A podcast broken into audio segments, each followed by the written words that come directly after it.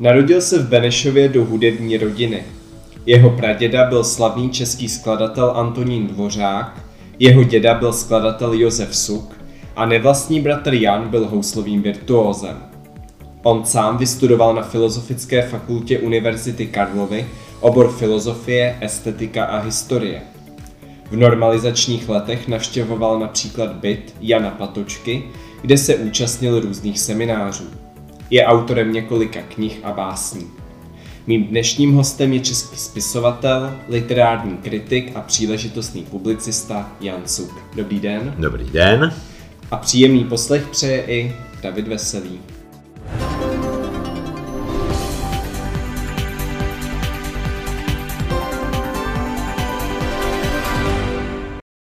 Jak jsem četl v úvodu, pocházíte z hudební rodiny, vy sám jste ale vystudoval eh, filozofickou hmm. fakultu. Proč jste se nezaměřil na studium hudby po vzoru vašich předků? Já bych se asi býval rád zaměřil, ale eh, chodil jsem samozřejmě do lidové školy umění, tehdy se tomu tak říkávalo. Hrál jsem na housle, na klavír, ale byly na mě kladeny extrémní jaksi požadavky nebo nároky a všichni se domnívali, že budu pokračovat eh, v té rodinné tradici, že budu prostě minimálně houslový virtuos jako můj bratr Josef, nikoli Jan, jak jste řekl v tom úvodu, čili eh, můj bratr nevlastní byl Josef, eh, to byl ten virtuos, čili všichni si představovali, že budu asi něco, že budu v jejich šlepích, v jejich stopách, No a já jsem si někdy v tom pubertálním věku zasekl, jak to tak bývá, ty housle jsem přestal mít rád, pak jsem si zlomil ruku a někdy ve 13, 12, 13 letech při tělocviku a byl jsem velice rád vlastně, že mě to trošičku jako by vyvázalo, osvobodilo od těch houslí.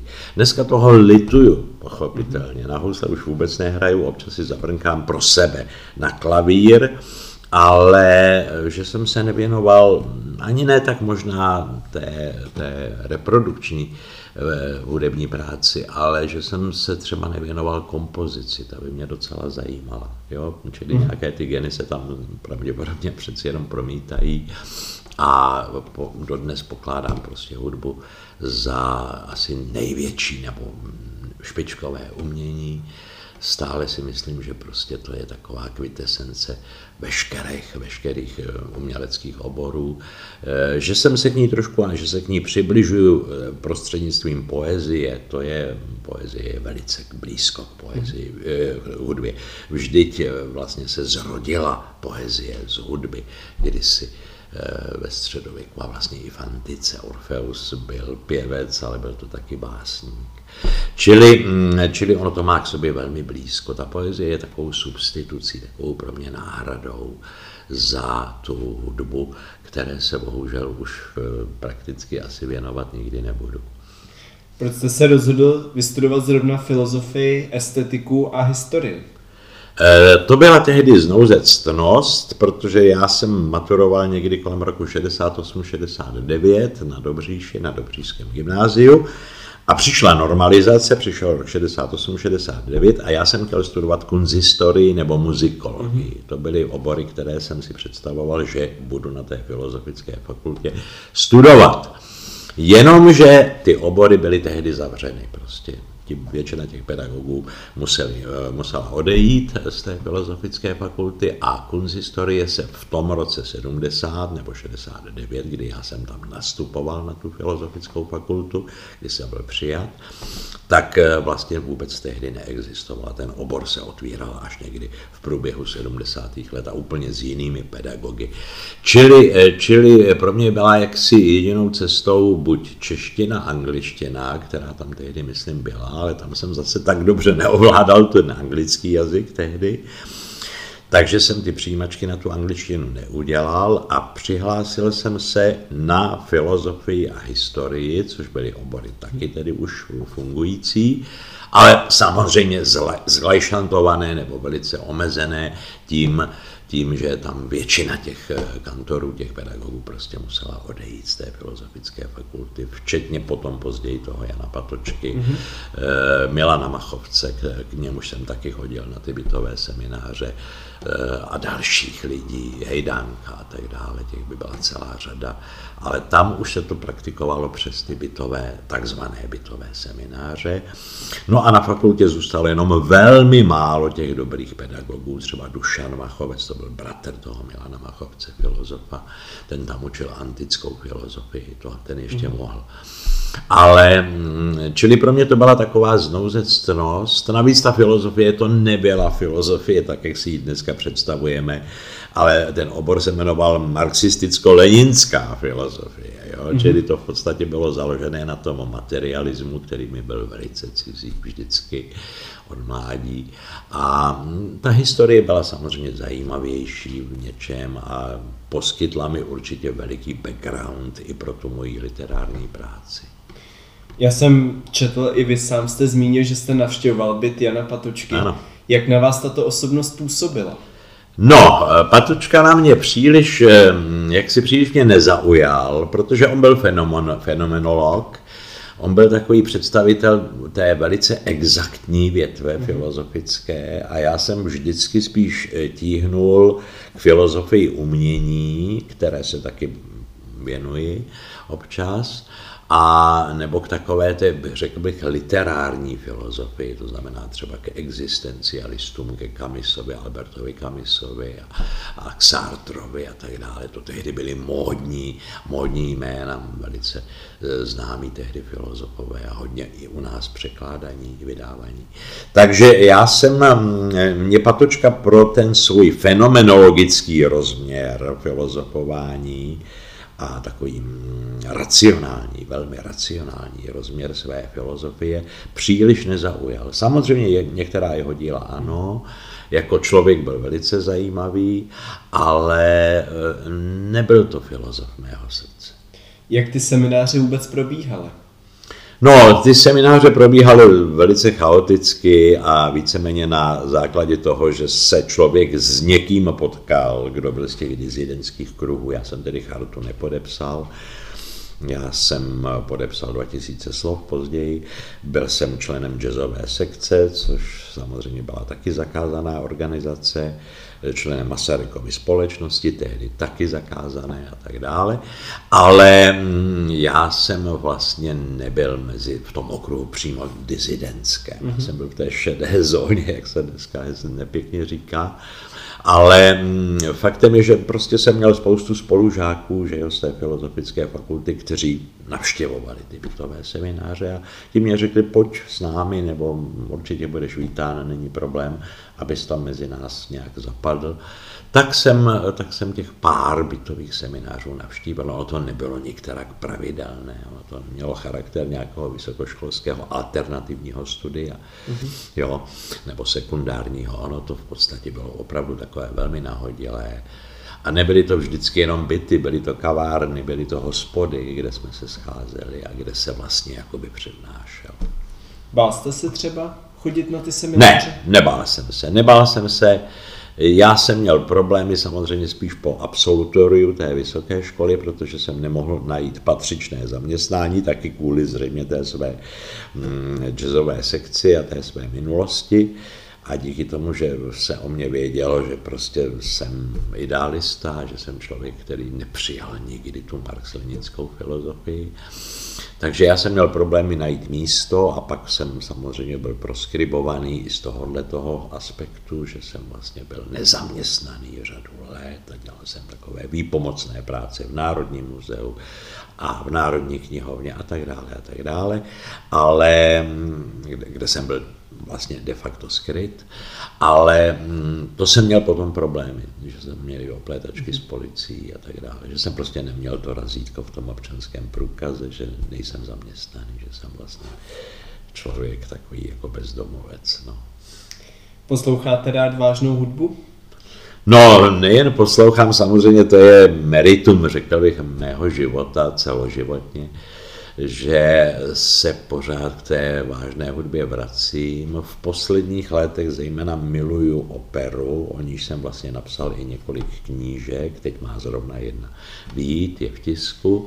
Jednu jsem už vydal asi před pěti lety, tu knížku, ta se věnovala operním ženským postavám.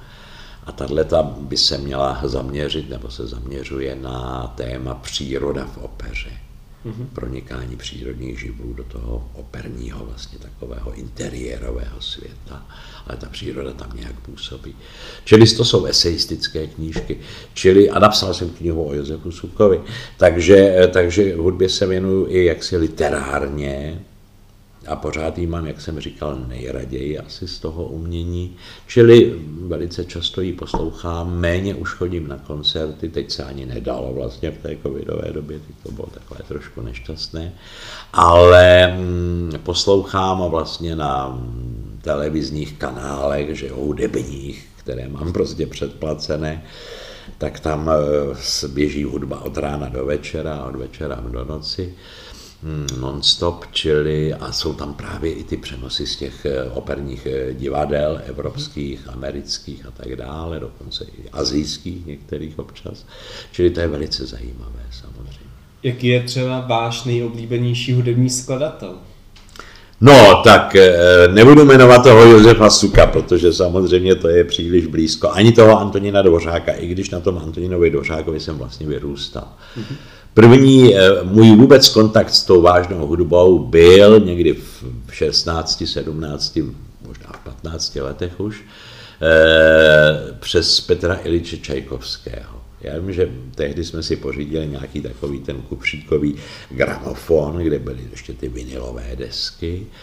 A maminka mi tehdy koupila, moje první deska byl klavírní koncert B-moll Petra Iliče Čajkovského. A to byla vlastně moje taková brána, portál do toho světa hudebního, protože přes toho Čajkovského jsem se potom dostal k Dvořákovi, k dalším romantikům, od těch romantiků k Bachovi a tak dále a tak dále. Pak samozřejmě moderna, pak jsem byl velikým stoupencem, zejména po těch 30-40 let jsem se věnoval hodně avantgardní hudbě, moderní hudbě, včetně té současné hudby, vážné. Ale dneska se už od tohohle zase spíš odkláním a zase se vracím k tomu romantismu nebo i k tomu baroku třeba. Jo, čili říct asi jedno jméno, to by bylo velice nefér vůči všem ostatním. Miluju prostě široké spektrum skladatelů, takzvaně vážnou hudebních, nemám rád ani ten pojem vážná hudba, ne, takový trošku matoucí. Prostě je to, je to hudba, že jo, buď dobrá nebo špatná. No. Máte třeba rád i nějaké oblíbené, nebo máte rád i nějaké současné eh, zpěváky nebo hudební tvůrce? Uh, uh, hudební tvůrce, no tak samozřejmě ano, že měl jsem, ale už nemůžu říct, že bych je měl nějak rád. Poslouchám je, znám to jejich dílo, nebo pronikám k tomu jejich dílu. Asi ne vždycky v celku, ale, ale věnoval jsem se hodně Stockhausenovi, Nonovi a tak dále a tak dále. Těch skladatelů by byla celá řada. Uh, Beriovi, někteří z nich už dneska ani nežijí. Na té české kompoziční scéně ani moc příliš jaksi favoritů nemám.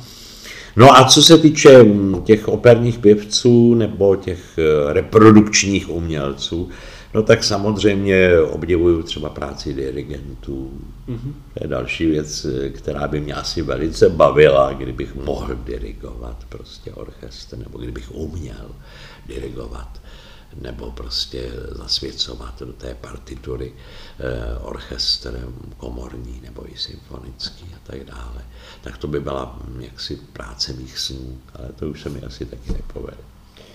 Vy jste říkal, že rád chodíte na koncerty, navštěvujete například i Pražské jaro? No, když jsem byl pravidelným návštěvníkem Pražského jara, chodil jsem třeba, já nevím, na 12, 15 koncertů toho Pražského jara. Teď už méně, protože jsem se vlastně z Prahy odstěhoval do Křičovic, což je od Benešova asi 20 kilometrů, vlastně Sukovo rodiště. Čili jsem se vrátil tam, kde jsem vlastně vyrůstal v dětství, pak jsem bydlel asi 20 let v Praze.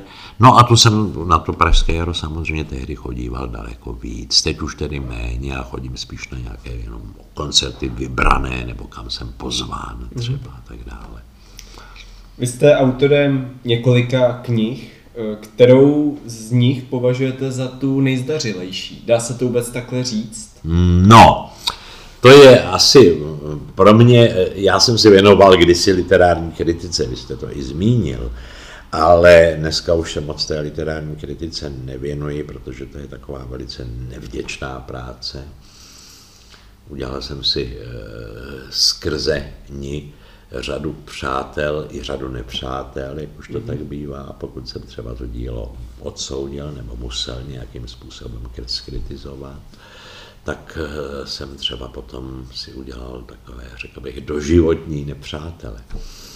Čili to je nevděčná pozice, ale opravdu jako literární kritik eh, i vím, že vypíchnout z díla kteréhokoliv autora, a nejen literáta, ale i hudebníka, výtvarníka a tak dále, jedno konkrétní dílo nebo jedno období třeba jeho tvorby je vždycky velice složité jo, protože pak tam může nastat zase nějaký, nějaký propad v tom díle a pak tam zase to jde nahoru, tak křivka, je to taková vlastně sinusoida, kterou eh, každý autor ve své práci opisuje, prostě má zdařilejší a méně zdařilá díla.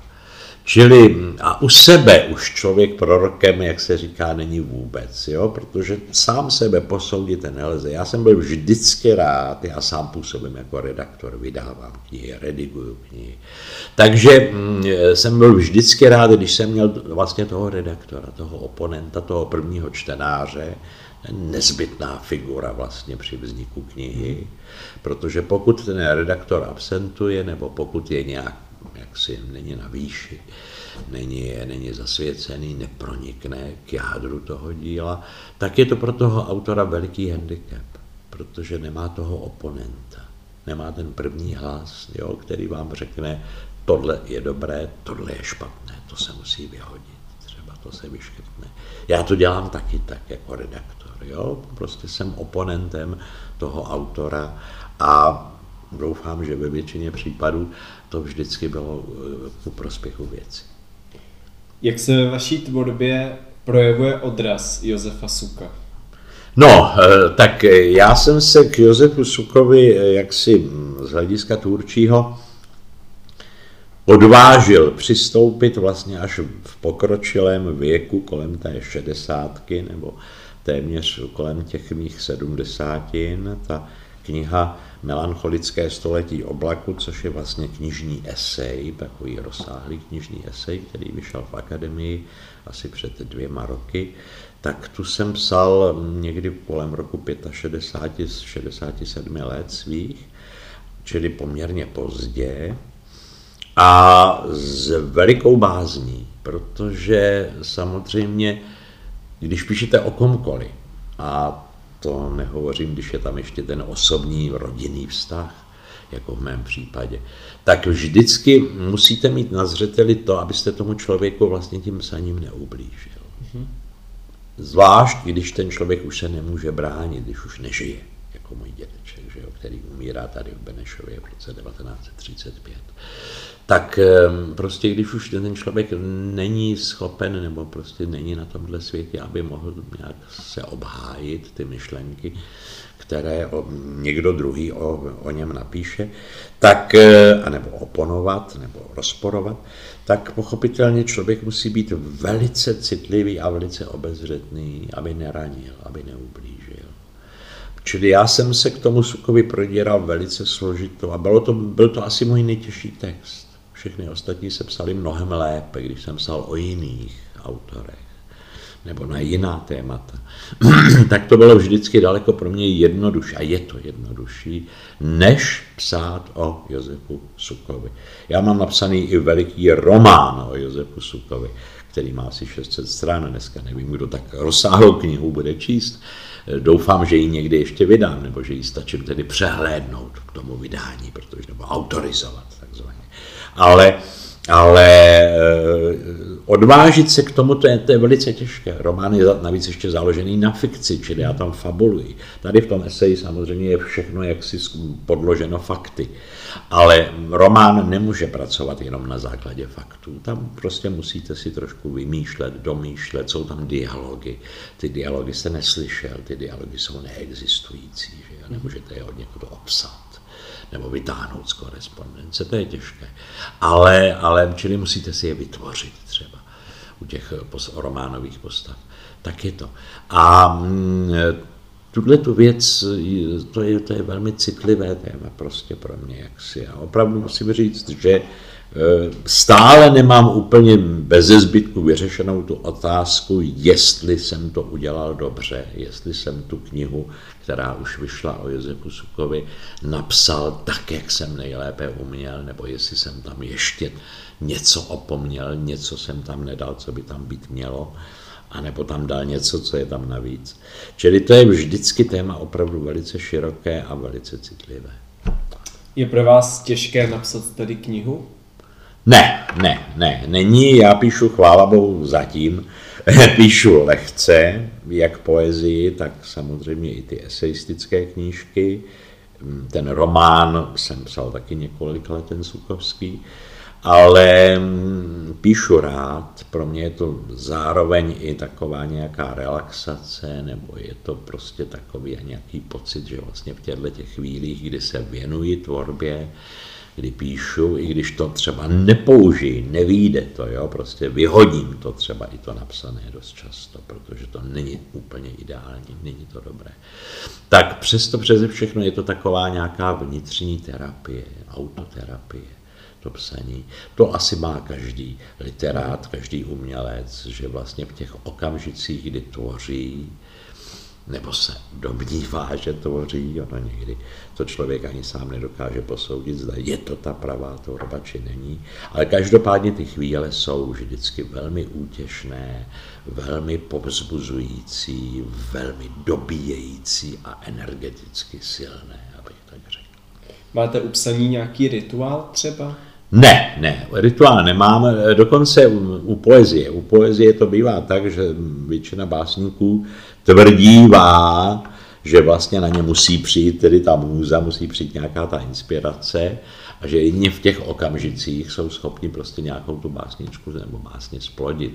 Já to mám tak, že prostě mám v týdnu určité dny, z pravidla víkendy, soboty, neděle, dneska je sobota, čili odpoledne, možná budu taky psát, a prostě si sednu k počítači, teď už píšu i ty, i ty básně na počítači, což taky nedělá každý, že si to napíše nejdřív v ruce, a nebo já nevím jak, a pak to přepisuje do toho počítače. Já už píšu rovnou tedy na, do počítače, ale mm, prostě si sednu a, a dvě, tři hodiny píšu. Připravujete nyní nějakou novou publikaci? No, tak už jsem tady zmínil tu, o té opeře, ta se bude jmenovat e, Příroda v opeře, docela jednoduchý název s nějakým podtitulem, nějaký podtitul tam bude, to má, ještě jsem nevymyslel, ale ta kniha de facto by měla letos vyjít. No a teď se připravuje v nakladatelství Pulchra moje asi bilance básnická za posledních sedm nebo osm let. Mm-hmm. Ta se bude jmenovat Pohyblivé, nebo jmenuje se Pohyblivé obrazy. No a je to takový poměrně dost rozsáhlý konvolut mého básnického, lirického i epického díla z toho posledního období. Já jsem našel, že jste editorem knih například Arnošta Lustiga, Zdeňka Kalisty. Co mhm. všechno obnáší ta práce editora? No, eh, ta práce editora ta má několik fází. Tou první fází je, že k vám nějakým způsobem se autor, eh, na vás se autor obrátí, eh, přinese vám prostě rukopis, svěří vám svoje dílo, svůj rukopis. Nebo k vám nějakou cestou doputuje to jeho dílo, pokud už nežije tedy ten autor třeba. Nebo si to najdete, vyhledáte si to třeba v literárním archivu a tak dále. Že to ještě nebylo vydáno, tak se prostě o to začnete zajímat. Čili první je četba mě pořád chodí, eh, do mailu mě chodí pořád desítky týdně prakticky nabídek na rukopisy, na vydání, zejména začínajících autorů, básníků, prozaiků a tak dále a tak dále. Opravdu těch nabídek je poměrně dost, protože mnoho lidí si myslí, že jsou už schopni, já nevím, v 18, ve 20 letech napsat knížku. Ne vždycky tomu tak je, ale ve výjimečných případech ano, proč ne? Arthur Rimbaud napsal většinu své poezie v juvenilním věku nebo v pubertálním věku a ta poezie je vynikající. A to není jediný příklad. Čili, eh, čili eh, ti autoři prostě se na vás obracejí nebo nějakým způsobem se setkáte s tím rukopisem a první vaší, eh, prvním vaším úkolem nebo rolí editora nebo redaktora je posoudit kvality toho rukopisu. Zda je vůbec vydatelný, zda je přínosný, zda to dílo opravdu má nějakou nosnou myšlenku nebo myšlenky, zda zaujme to publikum, to, toho čtenáře. To samozřejmě nikdy exaktně se nedá odhadnout. Mně se mnohokrát stalo, že jsem si říkal, tohle to je přesně rukopis, to bude bestseller, to se ujme, to prostě se bude prodávat hodně, nebo lidi to budou hodně číst. Bylo to přesně naopak. A, na, a někdy jsem si říkal, tohle bude propadák, to, jako to, to si koupí deset lidí a konec. No a ta kniha se rozebrala. Mm-hmm. Čili eh, ani, ani zkušený redaktor, jako jsem já, jak si troufnu říct, protože tu profesi dělám už 40 let, tak eh, neodhadne přesně eh, tu reflexi toho díla z hlediska čtenářského. Ale on je tím prvním čtenářem. No a pak se samozřejmě s tím autorem sejdete, máte nějaké připomínky, čím víc připomínek, tím možná lépe pro to dílo. No a pak se to nějakým způsobem dopracovává. Když rediguju poezii, tak tam eh, těžko, protože jsou to krátké, že jo, literární útvary, ta báseň třeba má čtyři verše nebo deset veršů. A tam těžko můžete jeden verš škrtnout, nebo i slova v té básni vyškrtávat, zaměňovat je za něco jiného. Samozřejmě i to je možné, ale většinou já řeknu tomu autorovi, tahle báseň není dobrá, tu vypustíme z toho rukopisu. A naopak tato je dobrá, tu tam necháme. Jo? Čili takhle funguje vlastně takové to první, ta první fáze. No a pak, když se takhle jako domluvíme, tak vlastně už kniha potom putuje ke knižnímu grafikovi, vlastně kolegovi, který se mnou tu knížku vytváří, který vytváří tu výtvarnou stránku knihy, to znamená navrhne typ písma, eh, rozvržení na stránky a tak dále, návrh obálky, jo, řešení prostě výtvarné té knihy a udělá se sazba, No a ta sazba se potom koriguje, že když už je tedy hotová, zalomená, jak my říkáme, ta knížka do těch stránek, tak pak nastane ještě jaksi perioda korektur, kterých může být nekonečně, většinou bývá jedna až dvě, dneska ten proces je poměrně dost takový rychlý, díky počítačům taky, ale, ale samozřejmě zašel jsem i knížky, kde se dělali třeba čtyři korektury nebo pět korektur, což je náročné i časově a tak dále. Zejména, když je to třeba 700 stránková kniha a musíte ji tolikrát číst.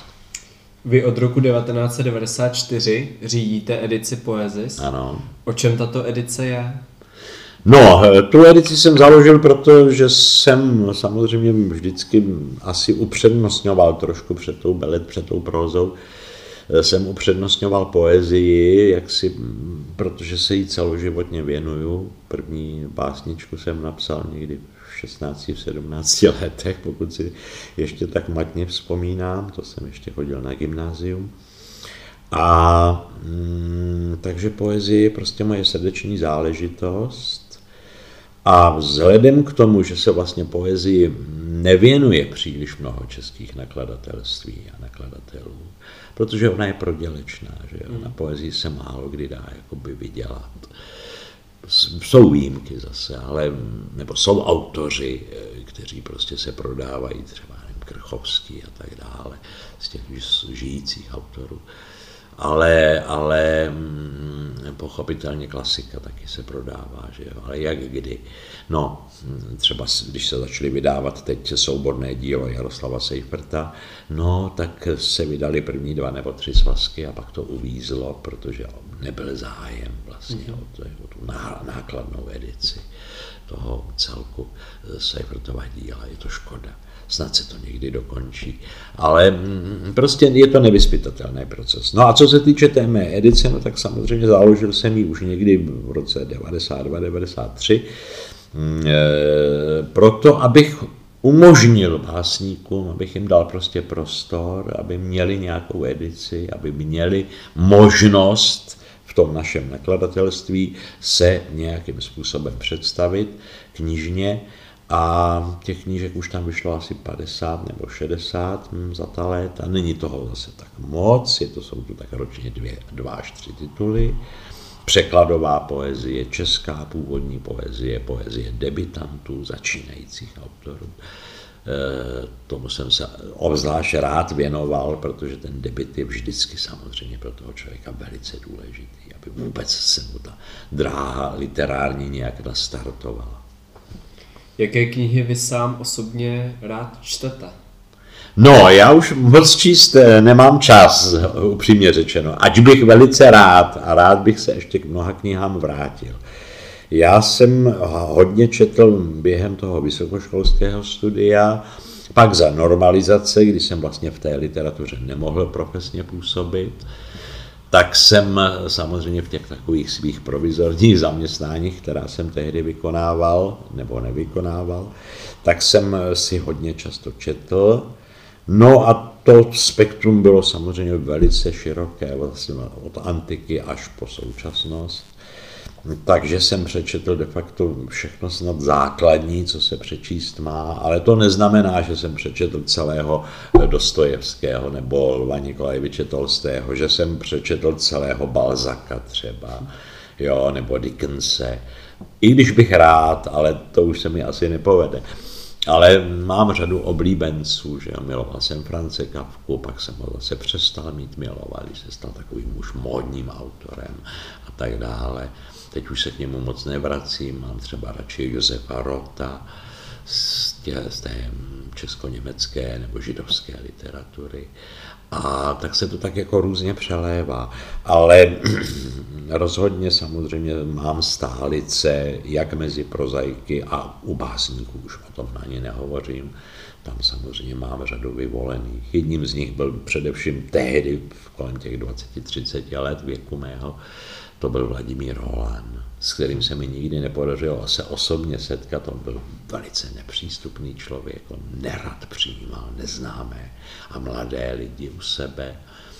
I když jsem se o to pokoušel přes různé své přátele, přes Vladimíra Justla, který se s ním stýkal a tak dále, abych se dostal na tu kampu k Vladimírovi Holanovi, tak se mi to nikdy nepovedlo. Pak se mi to povedlo docela zajímavě, že jsem si tam chodíval číst na tu kampu do toho parku, park, že jo, u Vltavy, těch solových mlínů.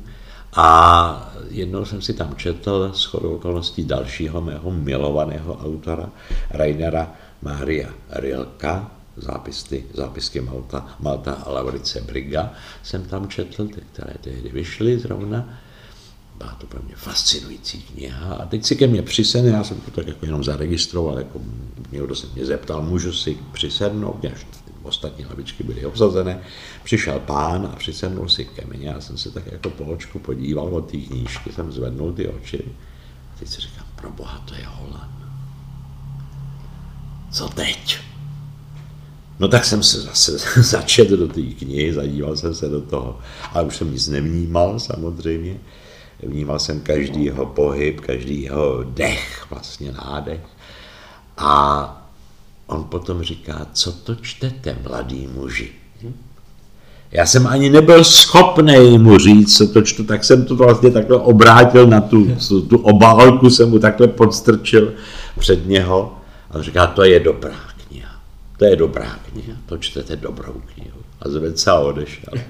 Tak to bylo moje jediné dvouminutové setkání s vysněným Vladimírem Holanem. Samozřejmě Holan, Holan se lehce napodoboval. Holanovo dílo bylo tak strhující, že měl řadu epigonů, k nímž jsem se ve své době asi počítal i já, nebo mohl bych být počítán i já. Pak jsem se od toho díla složitě musel distancovat. Že? Dneska už na mě vůbec jako ten Holan nějak nepůsobí. Občas ho přečtu, pořád je to fascinující, ale už to není můj zamilovaný autor, jako to byl kdysi. Čili ono se to taky tak různě přelévá, mění se to. Účastníte se v Benešově hudebního festivalu Sukovo jaro? Ne, neúčastním, upřímně řečeno neúčastním. Já jsem věděl, že nějaký festival tady funguje, ale letos se ho vlastně poprvé zúčastním jako takový nějaký čestný host, že budu mít přednášku o Josefu Sukovi v rámci toho festivalu, ale jinak jsem tady na nějaké koncerty chodíval ještě za totality, to je pravda, tady do hotelu Pošta, což byl vlastně bývalý hotel Nigrín, jen tak mimochodem v Benešově, to nevím, jestli se všeobecně ví. A myslím, že tam někde ještě na té fasádě ten nápis Nigrín je vidět, když se jede ze zadu, jako nebo jde ze zadu. A ten Nigrín, nevím, jak se jmenoval křesním jménem, to byl majitel toho hotelu, a to byl dědečkův přítel. To byl dědečkův přítel. No a Josef Suk, což je všeobecně známo, na konci života se uchýlil vlastně sem do Benešova, do Husovy ulice, proti gymnáziu, kde bydlel, měl tam nájemní byt, vlastně nějakou jednu místnost, nebo možná dvě místnosti, a pronajal si ho kvůli tomu, že v Křečovicích na něj, která, které miloval a kde vznikla podstatná část jeho díla, v Křečovicích na něj bylo už tehdy trošku rušno. On byl po té, po té 60. umírá v 61 letech, čili v tomhle pokročilejším věku už byl takový velmi nervní, velmi unavený tím svým složitým životem. No, to nebylo jednoduché, měl to velice těžké ten život. A on prostě eh, v Křečovicích na něj bylo příliš rušno, protože tam byly jeho dvě milovaná, byť milovaná, byly tam dvě rušná vnoučata. Ten pozdější houslový virtuos Josef a jeho bratr Antonín. No a samozřejmě rodiče. Čili Křečovice, byť tam měl svoji vilku vlastně, kde tvořil kde, kde je dneska památník Josefa Suka, tak to tam pro něj bylo asi trošku příliš rušné. A on ještě učil, přestože už nehrál v českém kvartetu, tak učil na Pražské konzervatoři, byl dokonce rektorem Pražské nebo ředitelem Pražské konzervatoře, takže do té Prahy musel pravidelně jezdit. A už tam nechtěl ale bydlet v té Praze i když se mu nabízela samozřejmě možnost nějakého pronájmu pražského nebo zakoupení pražského bytu, tehdy to nebylo tak složité jako dnes, ale e, přesto to odmítl a nakonec rád jezdil vlakem nebo autobusem, protože tehdy už z Prahy jezdila i pravidelná nějaká autobusová linka sem do Benešova, tak jezdil jsem do Benešova po výuce, protože on učíval až 35 hodin týdně, což je docela veliký mhm. úvazek. Uh, učil kompozici samozřejmě na té Pražské konzervatoři a měl řadu významných žáků, Jaroslava Ješka, Bohuslava Martinu a tak dále. Takže on se sem uchyloval do toho, do toho Benešovského bytu jako takového, takového svého uh, privatissima, do svého azylu Tuskula, kde eh, se věnoval už minimálně kompozici, spíš revizi některých svých juvenilních skladeb. Třeba Křečovická mše tady byla předělávána v tom Benešovském bytě, pokud vím, a tak dále. No a v tom bytě také v tom 31. Eh, května 1935 umírá tady Benešově. Čili proto tady samozřejmě k Benešovu ten vztah Josefa Suka byl veliký. Je logické, že tady tedy ten festival funguje. Jsem rád, že tady funguje. Je to dobře. Pak je Sukovský festival taky v Sedlčanech, ale tam už se příliš Suk ani nehraje. Tam se dneska už provozují nějaké operety a vystoupení jiných, jiných uskupení hm, hudebních. Ale hm, jsem rád, že tady v Benešově ten festival samozřejmě funguje už řadu let. Vy jste zmínil, že budete to s jedním z čestných hostů. Ano. Budete tady mít v naší knihovně besedu. Ano. O čem ta beseda bude? No, já jsem tu přednášku, když jsem byl vlastně vyzván k tomu, abych ji nějakým způsobem pojmenoval, což je vždycky těžké, že jo, měl prostě říct třeba Josef Suka, jeho dílo. Ale já jsem potom vzal citát z jednoho jeho dopisu, který psal Olze Drtinové, to byla manželka filozofa Františka Drtiny, jeho přítele. A taková náhradní matka mého tatínka, nebo jedna z náhradních maminek mého tatínka, toho Josefa, toho jeho jediného syna, mého otce, Eh, protože jeho maminka Otýlie Dvořáková, Suková, umírá v roce 1905, když tomu mému tátovi byly čtyři roky. Teď ten Josef Suk vlastně na něj zůstal sám, skladatel na tu výchovu zůstal sám. Měl sice hospodyni, která se mu taky věnovala. Žili ještě obě dvě babičky, to znamená jak eh, vdova po Antonínovi Dvořákovi, Anna, moje prababička, tak i eh, Emílie Suková, eh, moje křečovická, sukovská prababička. Ale ty samozřejmě pak taky umřeli. No a někdy kolem roku 1920, 1919 ho deponoval, abych tak řekl, ten můj Eh, ten můj dědeček, ten Josef Suk, toho mého otce, deponoval eh, k drtinům, respektive k Olze Drtinové, protože ten František Drtina už tehdy taky nežil, ale Olga Drtinová měla stejně starého syna, Prokopa, byl stejný ročník jako můj tatínek, 1901 narozen, takže prostě pobýval u těch drtinů a z Paříže, tuším, napsal Josef Suk dopis té Olze Drtinové, kde se zaprvé ptá, jak tedy, jestli nezlobí ten Josef a jestli je všechno v pořádku. On měl o něj pořád veliký strach, velikou úzkost.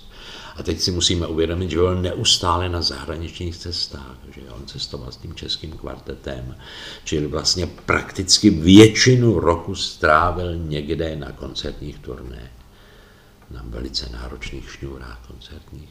Čili ten, ten dopis, myslím, psal v Paříži, té Olze Drtinové, a tam použil prostě takový, takový svůj sen, tam nastínil, že už by se rád vrátil a stoupal domů a stoupal do výšin samoty. Protože to byla taková jeho meta, jo? aby měl čas na tu kompozici. Protože každá tvůrčí práce je vlastně velice osamělá, velice samotářská. Já když píšu, tak jsem taky na to pouze jenom já sám. Nikdo mi nemůže pomoci, nikdo, jo? tam prostě to není kolektivní dílo. Nejdřív jste sám před tím rukopisem a skladatel před tou kompozicí taky tak. Čili on se chtěl vrátit a nazval to noblesně výšiny samoty. Ne, ne nějaké propasti samoty, ale výšiny samoty. Chtěl stoupat do výšin hmm. samoty. Čili od toho se možná odpíchnu té své přednášky. Jaké pocity vy vás vyvolávají skladby vašeho pradědečka a dědečka, když je někdy slyšíte? No, tak samozřejmě jsem vždycky velmi rád, když se hrajou. Teď se Dvořákovo dílo, tam je to úplně bez problémů, Dvořákovo dílo se prosadilo vlastně už záhy po, nebo už za Dvořákova života. Že jo. Dvořák sice taky ty první skladby nebyly přímo jako nějaké jako nadšeně přijímány, ale zhruba od svatebních košil, což je kantáta podle Erbena, tak tam se stal vlastně už takovým evropským, populárním a uznávaným skladatelem a pak přišla ty jeho veliká oratoria, Stabat Mater, Svatá Ludmila, Requiem, že jo, záruční mše, ty se hrály v Anglii, pak v Americe a tak dále. Čili ten se proslavil vlastně i už za svého života, pak tedy Rusalka na konci života. Eh, před tím jeho odchodem v roce 1904 umírá Antonín Dvořák taky předčasně v 63 letech, ale už byl velice uznávaný skladatel, čili to jeho dílo se od té doby prakticky pořád hrálo. Pravda, pak přišel Zdeněk Nejedlý a přišli komunisté, přišli bolševici a Nejedlý neměl Dvořáka rád. Nejedlý prostě vystupoval pořád proti Dvořákově takzvanému kosmopolitismu, Ehm, jaksi mm, nenacionalismu, opaku prostě nějakého toho národní, národního, eh, národní hudby, tak jak ji třeba v jeho očích komponoval Bedřich Smetana, přitom Bedřich Smetana taky napodoboval ve svých operách třeba Richarda Wagnera a tak dále.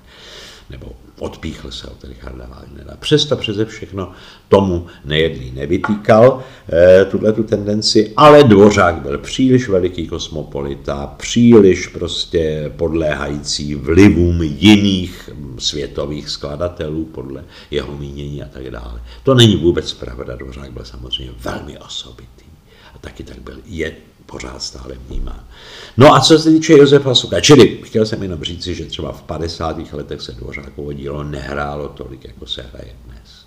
Tady u nás. Ve světě ano, ale tady u nás bylo téměř zakázáno díky činnosti Zdenka Nejedlého a jeho dalších pokračovatelů, smetanovců, kteří vlastně prosazovali proti Dvořákovi toho smetanu, Fibicha a tak dále. No, a co se týče Suka, to bylo velice podobné. Josef Suk se samozřejmě hrál poměrně dost už za svého života, to znamená do toho roku 1935 se to jeho dílo provozovalo hodně ve světě, i, nebo v Evropě, po Evropě, hrálo se v koncertních síních evropských i u nás. Ale potom po eh, druhé světové válce, po převratu v roce 1948, bylo taky téměř na indexu že je příliš sentimentální, pesimistické, subjektivní. To byly ty výhrady toho Zdenka Nejedlého a jemu podobných kritiků hudebních, kteří vlastně bojovali proti tomu dílu a popírali to dílo. A Josef Suto se, pokud to ještě zažil do toho roku 35, tak to nese samozřejmě velice těžce. Jako každý autor nese těžce, jak jsem mluvil o tom, že jsem si udělal i ty nepřátele mezi těmi literáty, když jsem třeba o jejich díle se nemohl vyjádřit nějak opěvně nebo oslavně.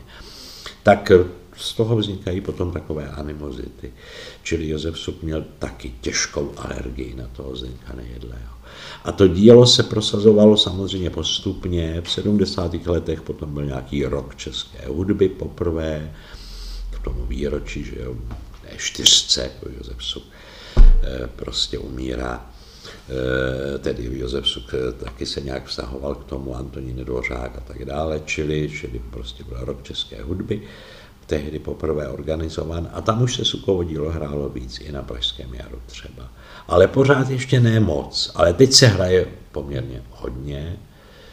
Hraje se i ve světě, měl jsem možnost, i když jsem tam nakonec nejel, nebyl jsem tam, byl, ale byl jsem pozván na koncert Berlínské filharmonie, která hrála Azraela vlastně ještě asi před dvěma roky a teď to snad znova zopakovali, už po tom covidu, tedy zase mohli vystupovat nebo vystupují berlínští filharmonici, což je, si myslím, jaksi jeden z nejprestižnějších orchestrů světových. No a i ten už se ujímá díla Josefa Suka. Takže to Sukovo dílo se samozřejmě začíná víc a víc hrát i ve světě. Hraje se v Americe, hraje se v Ázii, hraje se ve Francii, ve Španělsku, kde se dřív iž Dvořák velmi těžce prosazoval v těch frankofonních zemích, protože se hrá spíš v těch germánských zemích nebo v Anglii, v Americe, ale ve Francii ne. A přesto se už dneska tam prosazuje i dílo Sukovo. Vy jste vystudovaný estetik. Ano. Co pro vás estetika znamená? no, doufám, že už pro mě neznamená vědu. Eh, kdysi to byla věda, že jo, studoval jsem to jako vědeckou disciplínu, ale já jsem se od té vědy vždycky tak nějak jako odkláněl k tomu umění, k té tvorbě a nakonec jsem toho skončil. Já jsem kdysi měl možnost samozřejmě učit je na vysokých školách, různě přednášel jsem na Karlově univerzitě a i na jiných českých univerzitách a přednášel jsem právě i tu estetiku. Přednášel jsem literární, eh, literární kritiku, esejistiku, což je velice těžký obor, ale mě je esej velmi blízký, já píšu esej velice rád. Když jste zmiňoval tu moji asi nejznámější nebo nejoblíbenější knihu, tak to je kniha esejů Krysy v Hadrianově Věle, která vyšla asi před 15 už lety nebo 10 lety, má to letí, ale mm, ta myslím, že byla nejpozitivněji přijata z mého díla, jen tak mimochodem. A to jsou eseje. Čili vyučoval jsem i tu esejistiku, což je těžký obor, Každý si myslí, že umí napsat esej, ale to není tak úplně jednoduché, ale já je píšu rád, snad jsem se to i trošku naučil. Ale mm, myslím si, že, že prostě ta estetika jako nauka o krásnu, o kráse, já spíš bych z toho jenom vyškrtl to slovo nauka A řekl bych, to je ta krása, to je ta krása prostě, kterou hledáme, která je všude kolem nás, poezie, která je všude kolem nás, ale musíme být citliví, musíme mít senzory, aby jsme to viděli, aby jsme se dokázali zastavit, koncentrovat se na to a vidět tu krásu. Samozřejmě vedle krásy Umberto Eco napsal nádhernou studii, taky estetickou vlastně o, o kráse a o šklivosti nebo hnusu až dokonce by se dalo říct, o opaku krásy. Ale ona i ta ošklivost je jakousi odvrácenou stranou té krásy, jo, jakým, takovým tím reverzem, averzem, reverzem. E, jsou to vlastně protipóly, ale patří k sobě. Čili, čili eh, pro mě ta estetika už dneska, spíš ta historie mě zajímá, filozofie taky, to mě zůstalo, taky bývám pokládán za filozofa a historika kultury, taky takhle mě občas eh, lidi označují v medailonech nebo v nějakých textech o mě, charakterizují mě tak, ale mm, estetice jako vědě samozřejmě už vůbec nevěnuji. To byla poslední otázka našeho rozhovoru.